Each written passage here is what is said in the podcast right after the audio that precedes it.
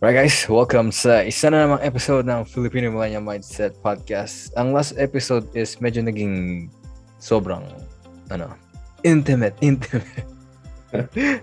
ano eh. Pero, dark. Thanks ulit sa pag-share nun, man. Ngayon ko lang, nar- uh, dun ko lang narinig yun, first time ever. Pero ilang taon na tayo magtropa. Uh. Diba? Pero ano, it, it just shows na yung mga taong tingin mong kilala mo, na matagal mo lang kilala, you know very little talaga. Mm. So, nakakatulong makipag-usap ka sa mga taong tropa mo na close mo na akala mong kilala mo na. Mm-hmm. Kasi, ano eh, hindi lang naman para maghalongkat ng nakaraan, di ba? Para matuto, di ba? Daming learnings doon. Pero yun, ngayong episode na to is more about affirmations. Na ngayon, off-cam, pag-usapan namin ni Kim yung mga tingin namin different kinds ng affirmations. So, pag-usapan din natin, natin yan ngayon. Pero bago ang lahat, ano muna tayo? Halloween special question. Halloween special nabanggit ko to kay Kim na meron akong question para sa kanya. Pero hindi uh-huh. ko sinabi sa kanya kung ano yun. Sabi ko, ngayon ko sabihin para surprise. Pero ang uh-huh. question na yun is, men, ano ang isang bagay na kinatatakutan mo pero tingin mo parang nasa isip mo lang siya pero hindi mo mapigilang parang matakot pa rin?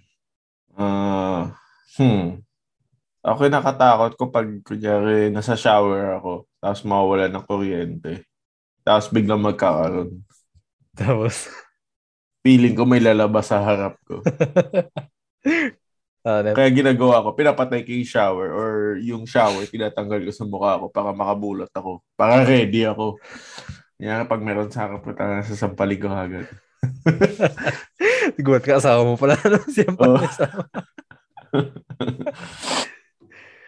Ako, para sa akin, ano eh, injection, karayom. Injection? Oo. Uh, Nakatakot ka sa karayom. Yun yung isang bagay na, ano, tingin ko parang nasa isip ko lang. Pero pag nandun na, natatakot pa rin ako eh. Kasi, uh, talod nung ini, bina, binakunahan ako, ano, parang wala lang.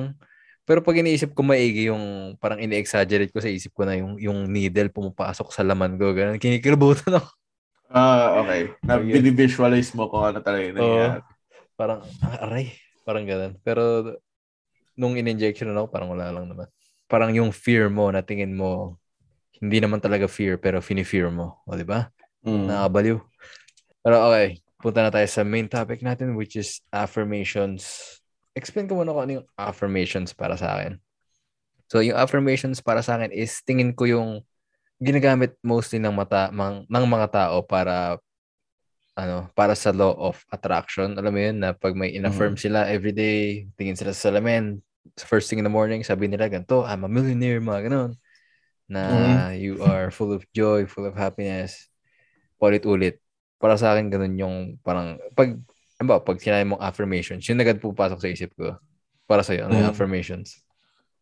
affirmations, parang parang dinidiin mo sa sa sarili mo kung ano yung talaga yung purpose mo sa buhay, ano yung gagawin mo sa ba, sa every you know, yung everyday thing mo. Parang motivational chuva chenes para sa sarili mo para para hindi ka mawala sa track ng you know, yung goal mo. Mm, no. Parang ganun.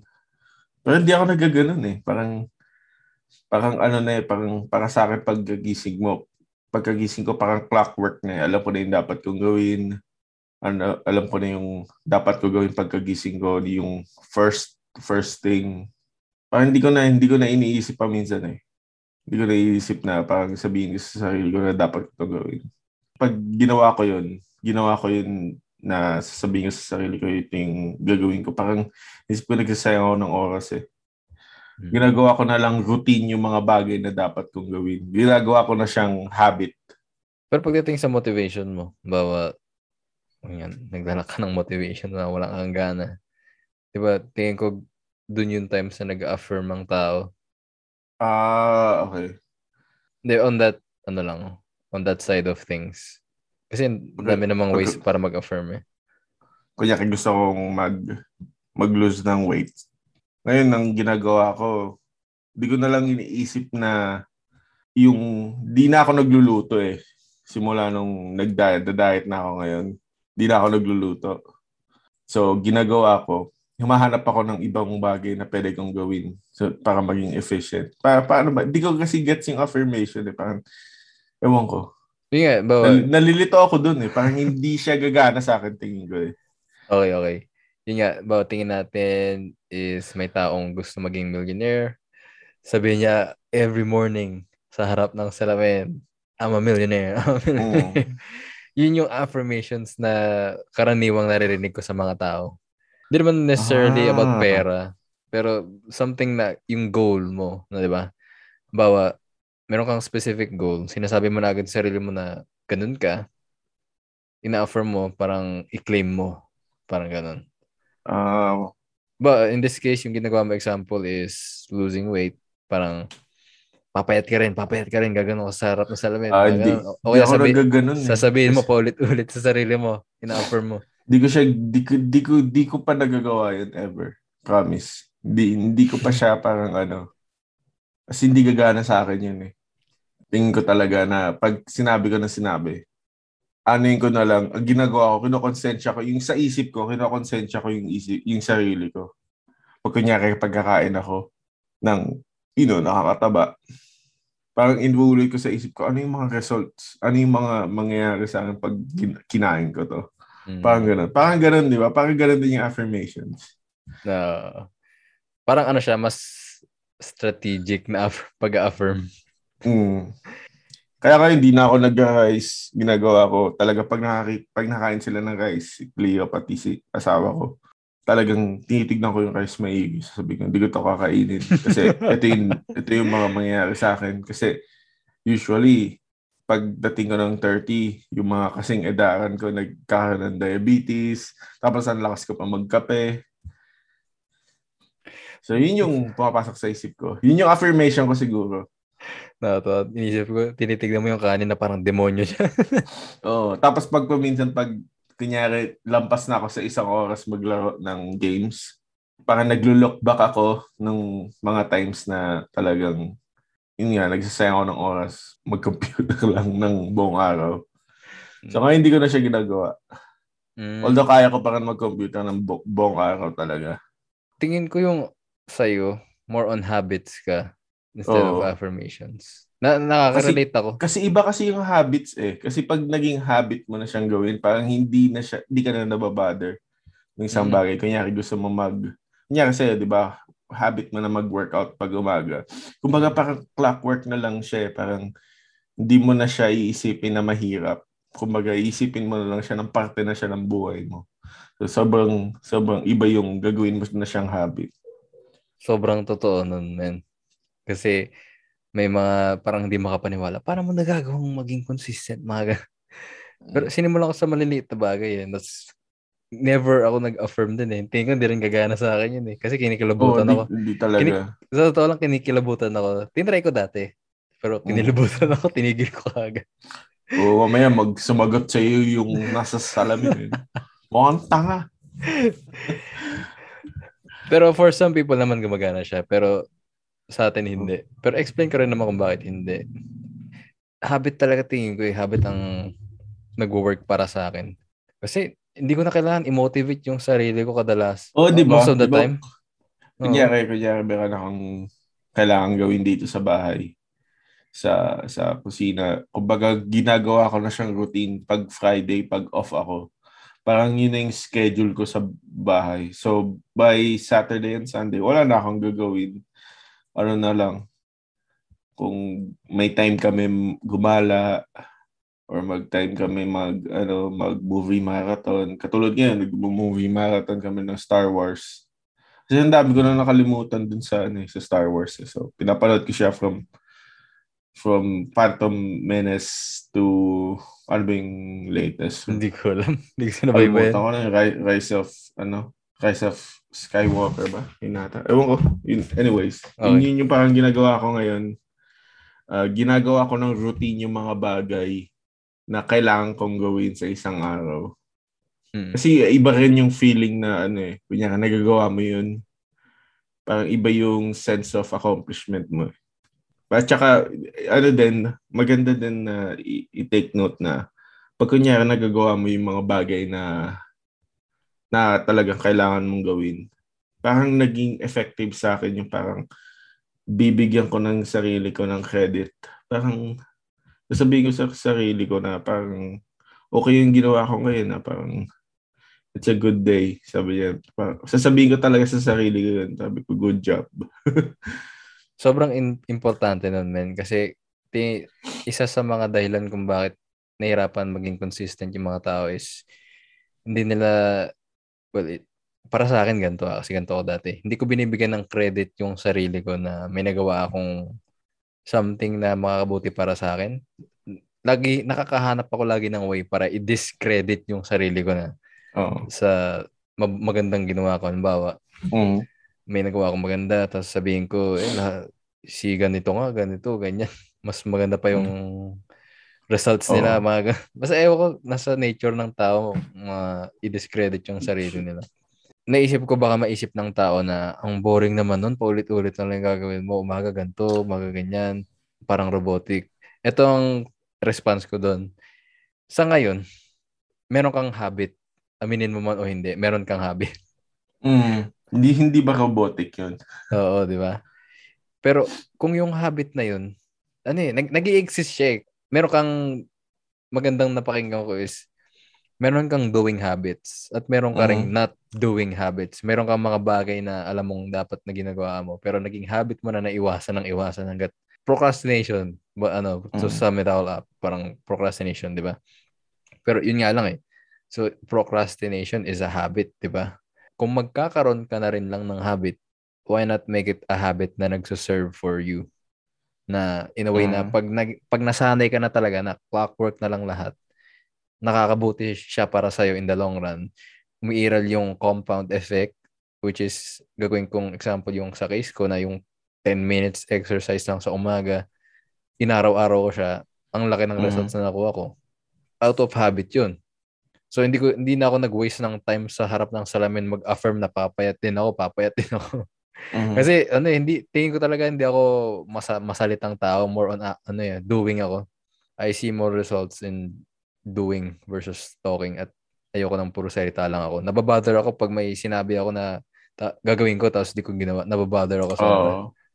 Oo. So, kung mag-affirm ako na papayat din ako, pero wala akong habit na mag-exercise, parang binibuild up ko lang yung sarili ko na mag-fail, di ba? Mhm. Parang minomotivate ko yung, tinatry ko i-motivate yung sarili ko na papayat ka rin, papayat ka rin. Pero pag oras na para mag-exercise, tatamad ako eh. Iba na lang. Mhm. Alam mo yun, parang nakakasira yung affirmations mo na na na ka lang na hindi mo nagagawa yung ina-affirm mo. Kasi ang hirap din kasi, no? Pang, pag ano, pag meron kang gustong gawin, pero meron talaga yung isang bagay na ay, ayaw na ayaw mong gawin yun. Pero kailangan mong gawin. Yun yung pinakamahirap eh. Kunyari, um, tulad na lang sa amin, dito sa bahay, maghugas ng plato. Yun yung pinaka-problema ngayon dito eh. Maghugas ng plato. Late na bagay, di ba? So, gina oh, malit na bagay. Pero hindi naman siya madami. Tatlo lang kami. Mm. Pero lagi siyang, lagi siyang problema. So, talagang ginagawa ko na lang talaga na iniisip ko na lang kung ano yung mga pag di ko to hinugasan, ano yung mga, mga posibleng mangyari dito sa bahay. Baka kinokonsensya ko yung sarili ko. You know, baka dagain kami dito. Eh, walang, walang daga dito. Wala, wala kasi daga dito eh. Hindi siya nag-exist. So, ano, iniisip ko na lang, raccoon. Ano, mapasok yung raccoon dito. Kung ano, ano, parang pinaparanoid yung sarili ko. Para lang, para lang gawin yung bagay na na ayaw ko. Kahit sa pag-aaral eh. Parang, ewan ko na ko na ata to sa iyo. Pag kunyari mag-aaral ako, parang paminsan gusto ko mag-take ng break.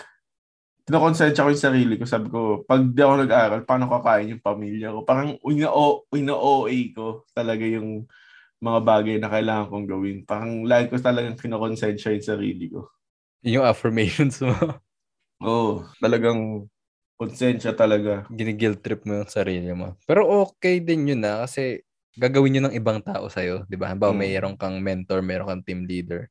gagawin nila yun sa'yo eh. So kung kaya mo gawin sa sarili mo yun, parang malaking bagay yun na hindi mo, may times na hindi mo na kailangan may mag-motivate sa'yo or may mag-remind sa'yo ng mga consequences pag may hindi mo Mm. ginawa or pag may ginawa ka. Ang laking bagay yun, di ba? Na nagagawa mong i-call out yung sarili mo Mm. na hindi ka na well kail- minsan kailangan natin ng ibang tao pa rin 'di ba para ma-remind tayo Mm. pero kung naka- nakakayanan mo siyang gawin lalo na yung sa mga in your case paghugas ng plato Oo. pag-aaral ang laking bagay nun na you're able to make yourself do the things that although ayaw mo kailangan eh hindi Oo, mawala hindi, hindi kasi mawala sa buhay ng tao na may mga ta- may mga bagay tayong kailangang gawin kahit na ayaw natin. Pero pag Mm. nagawa naman natin, di mas nakakabuti sa buhay natin, di ba? Mm. Tsaka biglang nag-kick in sa akin na yung affirmations. Tingin ko ano yun eh. Parang nag gumagawa ka ng promise sa sarili mo, di ba? Mm. So, kung meron kang habit na yung mga promise sa sarili mo, hindi mo tinutupad, parang Oo. binibigo mo yung sarili mo, di ba? Mm. So, yun nga, gawin natin ulit example yung pag-lose ng weight na kung affirmations mo, papayat ka rin, papayat ka rin. Well, along with that affirmation, parang pinapangako mo rin sa sarili mo na mag exercise ka na.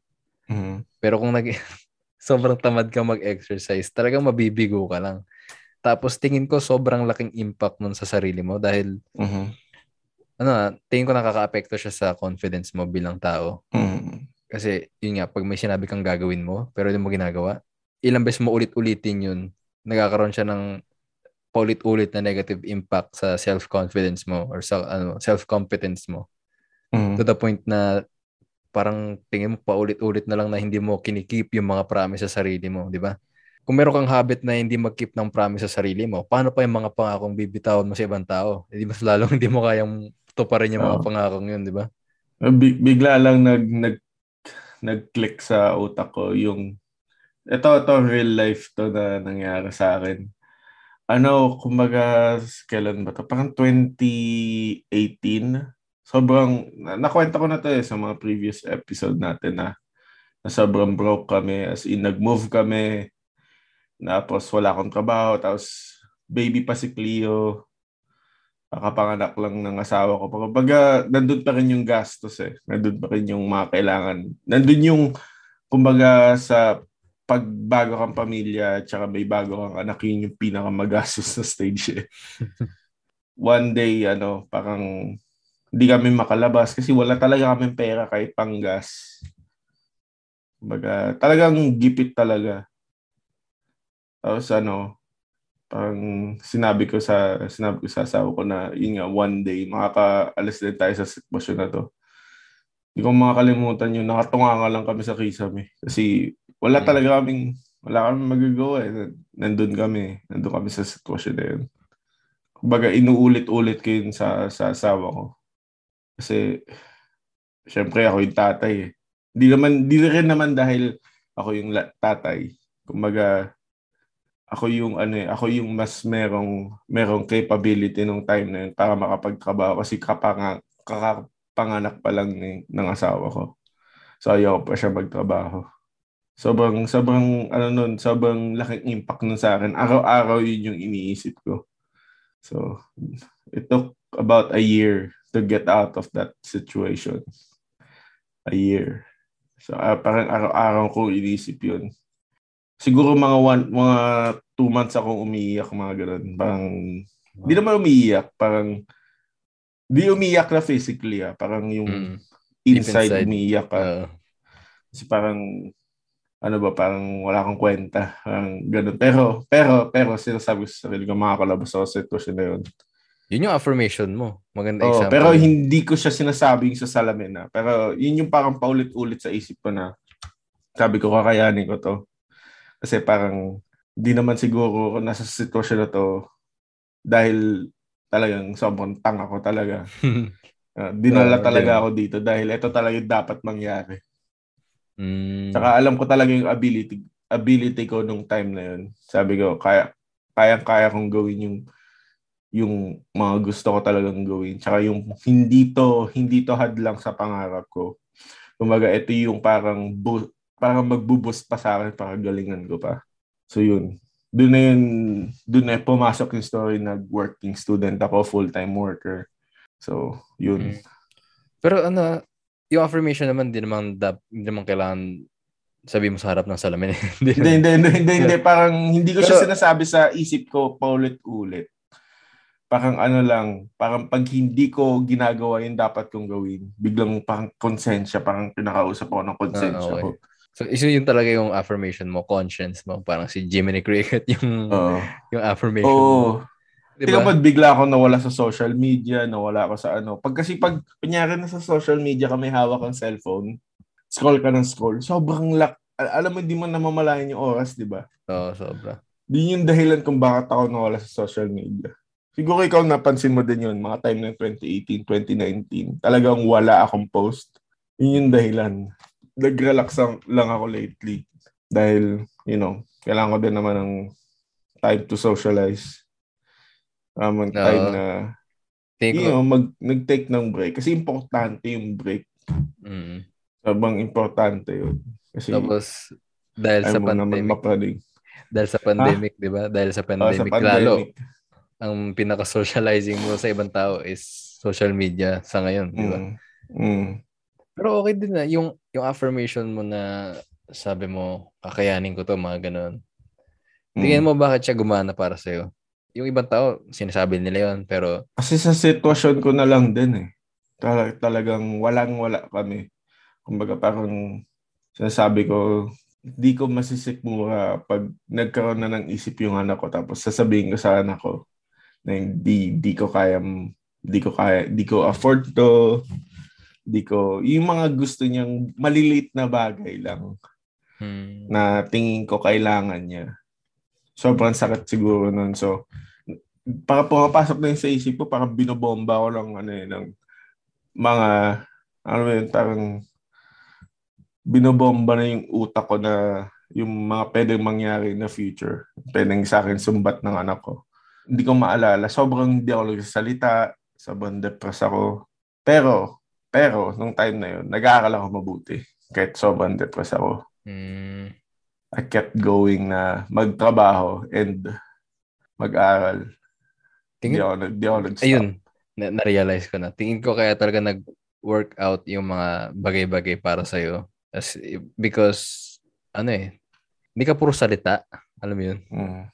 Tapos yung action, siya yung nagiging ano fulfillment ng promise mo sa sarili mo. Mm-hmm. Tapos naipon siya ng naipon. Kaya ngayon nakaalis ka tuloy sa ganung sitwasyon.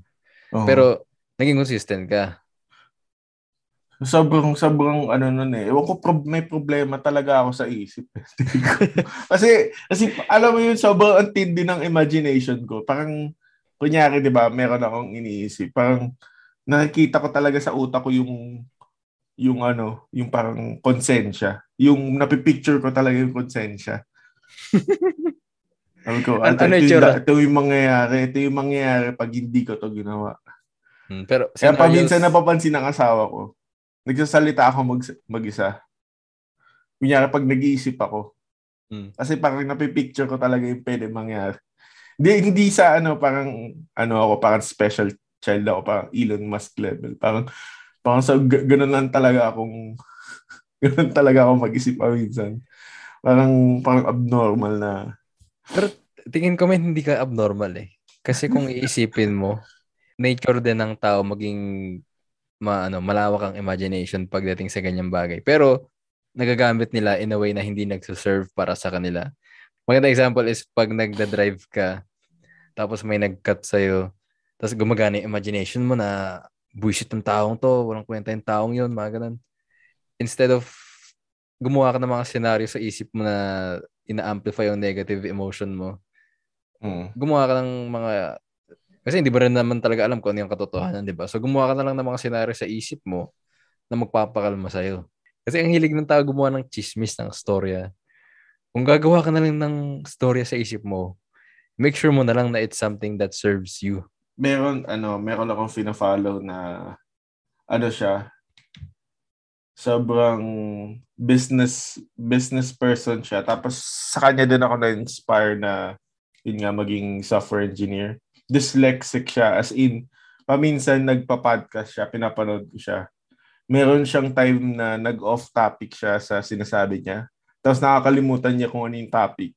Tinitingnan niya sa notes niya. Mm. So, sabi niya, important tip sa mga dyslexic na tao mag-take notes. Which is something that I, I don't do talaga. Ayoko talaga ng notes. Ang, ang ginagawa Type mo, ko na lang siya paminsan sa sticky note. or tulad ng nabanggit mo kanina, ginagawa mo na lang agad. Oh. Diba? Kaya action takers are yung kadalasan merong results. Diba? Mm. Kasi, ayun, going back sa topic which is affirmation, kung affirm ka lang ng affirm, buong buhay mo puro affirm, affirmations ka lang, Mm. Malulugmo ka talaga kung wala kang habit na mag-take ng action sa mga ina-affirm mo. Mhm. Baga, nagiging detrimental lang yung affirmations mo imbes na tulungan ka, di ba? Oh. Habits over affirmations talaga. So, para sa mga listeners, kung tingin mo parang nakakatambad naman ng habit, ang routine, paulit-ulit, kung isipin mo ngayon, meron ka ng routine eh. Hindi nga lang nagsaserve para sa'yo. Either nagpo-procrastinate ka. That's a routine. Routine din yung walang ginagawa. Yep, Routine din yun. exactly. Considered routine yun. Magandang lesson yun. Nat- natutunan ko Mm. rin na ma-override yung routine na yun na wala akong ginagawa. Na naghihintay lang ako ng Mm. milagro sa araw. Magkaroon, ma- may mangyari na something interesting Mm. na nagre-react lang ako sa araw versus ako yung nagseset ng kung ano mangyayari sa araw na to para sa akin. Mm. Kung mahilig kang mag-affirm, siguro doon mo na lang, siguro, na may kasunod siyang action.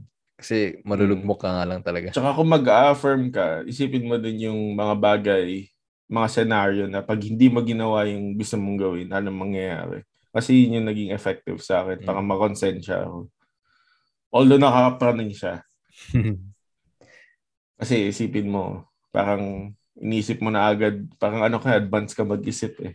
Katulad Pero, nung, pero pag nagawa mo na at na-achieve mo na yung parang result na gusto mo, ma, ma, marirealize mo rin naman na parang naging OA ka lang. Di ba? oh, tsaka ano, di ba? Parang yung self-fulfillment. Sakap kasi niya sa paki- pakiramdam eh. Oo, sobra. Yun yung din isang natutunan ko. Never forget na i-congratulate yung sarili mo pag meron ka nagawa. It doesn't matter how little it is. Kasi iba yung iba yung effect niya sa tao eh. Kahit sa bata, 'di ba? Iba yung pag kunyari sinasabihan mo siya ng good job. Iba yung feeling niya, iba yung ngiti ng bata eh. Doon ko na-realize na siguro, siguro nung dapat ginagawa ko dito sa sarili ko. Di ba? Di naman dahil sa Ah. isip bata ako. Hindi. iba yung ano, iba yung feeling na parang kinocongratulate mo yung sarili mo. Mm.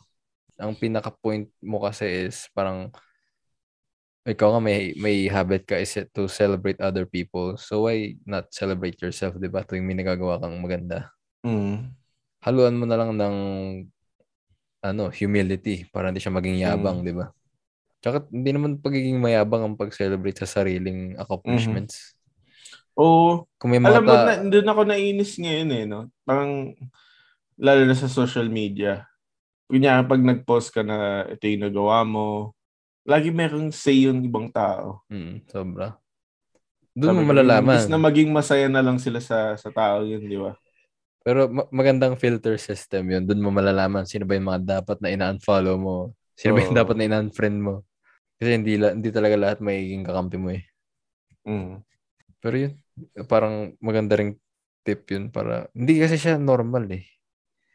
Again, going back sa ang nature talaga ng tao is maghanap ng mali pagdating sa sarili, di ba? Mm. Ano eh, tingin ko skill nga yun eh. Skill niya na, Mhm. na, nade-develop yung ability to celebrate yourself. Oo. Sobrang hirap niya eh, kasi Kasi ano eh, paminsan, pag- yung iba kasi Oo. standards ng tao eh, di ba? Pa, Oo. paminsan, ay nila i-celebrate yun kasi parang malit na bagay lang yun eh. mm, Pero hindi eh. Alam mo, yung ibang bagay na nagagawa mo, hindi siya nagagawa ng ibang tao. Yun yung iniisip ko palagi pag meron ako mga malilit na bagay na nagagawa. Sabi ko, i, parang, yun nga, parang ina-uplift ko yung sarili ko. Nasasabihin ko na, ayos na yun ah. galing mo. Mm, ayos yun. Mga ka. Oo. Affirmation yan, Dre. affirmation. Oh, affirmation. Yan. Pero hindi ko siya talaga ginag- sinasabi na sa sarili ko. Pero nakakatawa Pero, kasi nauna yung action mo bago yung affirmation. Oo. Na, ang galing. Parang nire-recognize mo yung ah, magandang ginawa mo mm. through affirmation. Pero sobrang naking bagay niya kasi ito kung gusto mo mag-build ng habit talaga. Ugaliin mong i-celebrate yung ginawa mong, bawa kung nag-exercise ka, never, ano, mm-hmm. dati never ka nag-exercise, tapos feeling mo may ginawa kang exercise na kahit 5 minutes lang. Mm-hmm. I-congratulate mo yung sarili mo after mo gawin, di ba? Para, ewan ko kung anong form ng kung pagko-congrats yung gagawin, gagawin mo sarili mo, bahala ka na doon. Do it in a way mm-hmm. that works for you. Pero ang point is, i-acknowledge mo the fact na nakapag-exercise ka ng 5 minutes compared to zero exercise na ginagawa oh. mo before. The more mo siyang gawin, the more kang mawiwiling mag-exercise at maging habit na yung pag-exercise. Mm-hmm. So, yun lang. Parting words para sa akin. Uh, Ikaw, man. So, so, any last words? Any last words? yun, yun lang sa akin. Never forget to, you know, to celebrate on small wins. Iba kasi talaga yun eh. Tsaka, yun nga, sabi nga ng Nike, di ba? Just do it. mm. Kasi yung, yung fear ng tao na magkamali sila. Dahil, yun nga, pag kanya may affirmation sila na gusto nilang gawin to. Tapos, laging, laging ang dahilan ba't di nila nang gagawa yung, yung gusto nilang gawin is fear of rejection, fear of, you know, losing. Kailangan maging perfecto muna, di ba? Oh. Para walang masabi. Mm. So, may, may may connection pala dito yung pinag-iisipan nating topic bago mag-start perfectionism. Oh, perfectionism. Pero next episode na yan. Oh, kasi hindi siya nag-apply sa akin. perfectionism. Yeah. Hindi kasi ako perfectionist kasi ano ako more on quantity over quality. Kasi mm, okay. doon ako nagsaset ng ng conclusion pagkatapos ko gawin isang bagay, kagano ko siya kabilis ginawa and ano yung mga mali doon sa ginawa ko. So parang nagiging efficient ako kasi sobrang sa akin, sobrang important that time. So, doon ako nagbe-base sa quantity over quality.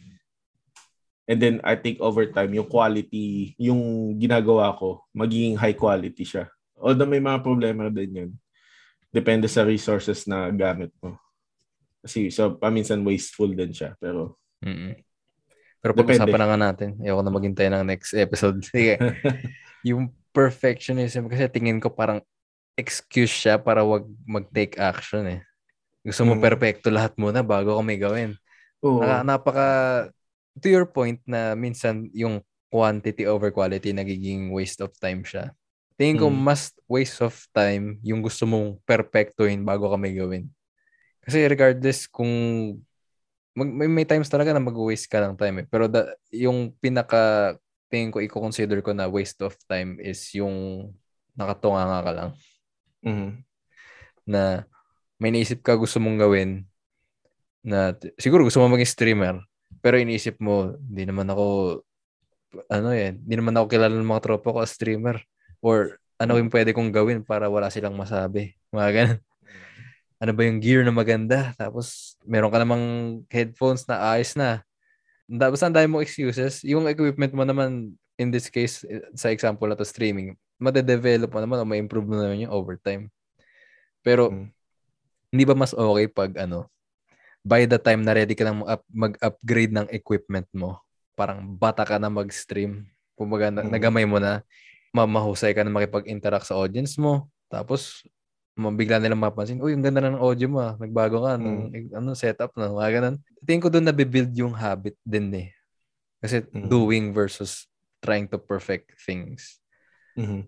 Pero Kasi yung, diba, yun nga, yung, parang katulad na sabi nila, no, big things comes from small things. Oo. Diba? So, so yun talaga, kahit yung, yung mga product ngayon, product development ng Apple, nag-start sila sa failing failing product. Nag-start sila or nag-start sila sa current product nila. Ano yung mga failures dun sa bagay na yun? So from there, nililist daw nila. And then, paano nila mamimitigate yung mga risk na mangyayari pag may in-apply silang fix dun sa bagay na yun. Kunyari, yung battery ng iPhone, sobrang hindi, si, hindi sila natagal, di ba? Ano yung mga risk na pwedeng mangyari pag in-upgrade nila yung battery ng iPhone? So, mangyari doon yung iPhone tatagal sa you know, yung mga user gagamitin nila for 3 years. So, hindi kumita yung Apple. So, hindi sila mag hindi nila upgrade yung yung battery. Parang ganun. Ang ganda ng ano nila, parang approach. Eh, ganun yung approach nila. So, one by one, parang kahit sa ano eh, kahit sa sa software development, pag magsusulat ka ng isang bagay ng code, write a failing code. Kasi doon mo makikita yung mga bugs eh. So hindi siya hindi siya pagiging perfectionist. Parang gusto mo lang may may deliver ka para makita mo na yung mga future bugs. Uh, ang ganda ng ang ganda nun. Bigla ko naisip ano na para ma-achieve yung perfection. Well, nobody's perfect. Mm. Siguro to achieve near perfection, you have to go through a lot of imperfections. Oh, galing. mistakes. So, ganun talaga. Mas, mm kung tingin mo magsasayang ka ng oras dahil ayaw mo magkamali, mas mas lalo ka nagsasayang ng oras mm. sa kagustuhan mong huwag magkamali. Alam ko yung sinabi ni Elon Musk eh, kasi nakinig ako sa isang mga interviews niya. Sabi niya, failure is an option. Kasi if if failure is not an option, you're more prone to quit. So, yun, tumatak sa akin yun. Mm-hmm. Hindi na ako takot magkamali. Hindi na ako takot magkamaling magkaroon ng maling desisyon kasi kaya ko naman matuto at gawin yung tamang desisyon next time. Mm-hmm. Ang motto ko ngayon, hanggat humihinga ako, kaya ko it- either itama yung mali ko or matuto sa mali ko. Through that motto, tingin ko mas parang nagagawa ko maging masaya sa buhay ko. Okay, so I think that's it. So ra- to wrap things up, uh, sa mga listeners, kung first of all, gusto nyong makapag-build ng habit or may ma-achieve na goal, magandang way is to always or have it a habit to back your affirmations. Kung nag-affirm ka man, ugali mo mag-affirm, back it up with actions palagi. Kasi tingin ko talaga, mabibigo ka lang affirm ka ng affirm. Kasi self-confidence is self-trust. So, mm-hmm. kung kadalasan, kung hindi ka, may, kung wala ka masyadong self-confidence, hindi mo, wala ka masyadong tiwala sa sarili mo dahil continuous yung mga bagay na sinabi mong gagawin gagawin mo pero hindi mo ginagawa. Mm-hmm. Uh, tingin ko it's the same thing with affirmations. Kung affirm ka ng affirm pero wala kang ginagawa, dinidestroy mo lang yung self-confidence mo to be able to do things na makakapag-build ng results para sa'yo. Alright? Yun lang for this episode. Thank you guys for listening. Tsaka guys, kung meron kayong mga open kami for criticism or suggestion. Oo. Sobrang open kami doon. So, sa, kung sa tingin niyo yung sinabi namin, hindi siya mag-work sa, sa ibang tao. Which is, yes, totoo na, na naniniwala kami. Sinashare lang namin kung ano yung nag-work sa amin. And tingin ko sobrang sobrang magiging mas strong yung yung message namin pag meron kaming feedback sa ibang tao. So please please pag meron kayong tingin nyo na hindi namin na-deliver dun sa topic na yun, please let us know. Or meron kayong mga topic na tingin nyo na dapat namin tinatakal, please let us know as well. Kasi, ano eh, paminsan naubos namin ng topic. uh, and even better, kung tingin mo yung specific topic na diniscuss namin, meron kang sariling spin doon na nag-align sa parang personality mo. Kasi again, iba-ibang bagay nag-work sa iba-ibang uri ng tao. So, kung tingin mo, sure ka, meron, you have something to say para sa mga taong tingin mong katulad mong mag-isip. Speak up. Pwede kang mag-message sa amin kung interested ka. Join ka sa podcast natin. Tatlo tayo dito, mag-usap tayo. Oo. And speaking of, tatlo tayo dito mag-usap tayo, gusto ko i-shoutout or i-call out si Philip. Philip, iniimbitahan kita dito sa episode na to na mag-join sa next episode ng podcast. So, if interested ka, well, first of all, pipiin muna kita para malaman mo. Baka di mo marinig dito eh. so, yun. Kung interested si Philip, maririnig niyo siya next episode. Alright guys. Uh, again, Facebook, Instagram, doon tayo most active and YouTube. Twitter minsan lang. So, follow nyo kami. Follow nyo tayo. Podcast natin to. Ano tayo dito? Tayo mga millennial ang nag-uusap dito. Mm. Tinatry natin i-discover, i- i-unravel ang pag-iisip ng isang millennial. Alright guys, yun lang. Thanks for listening.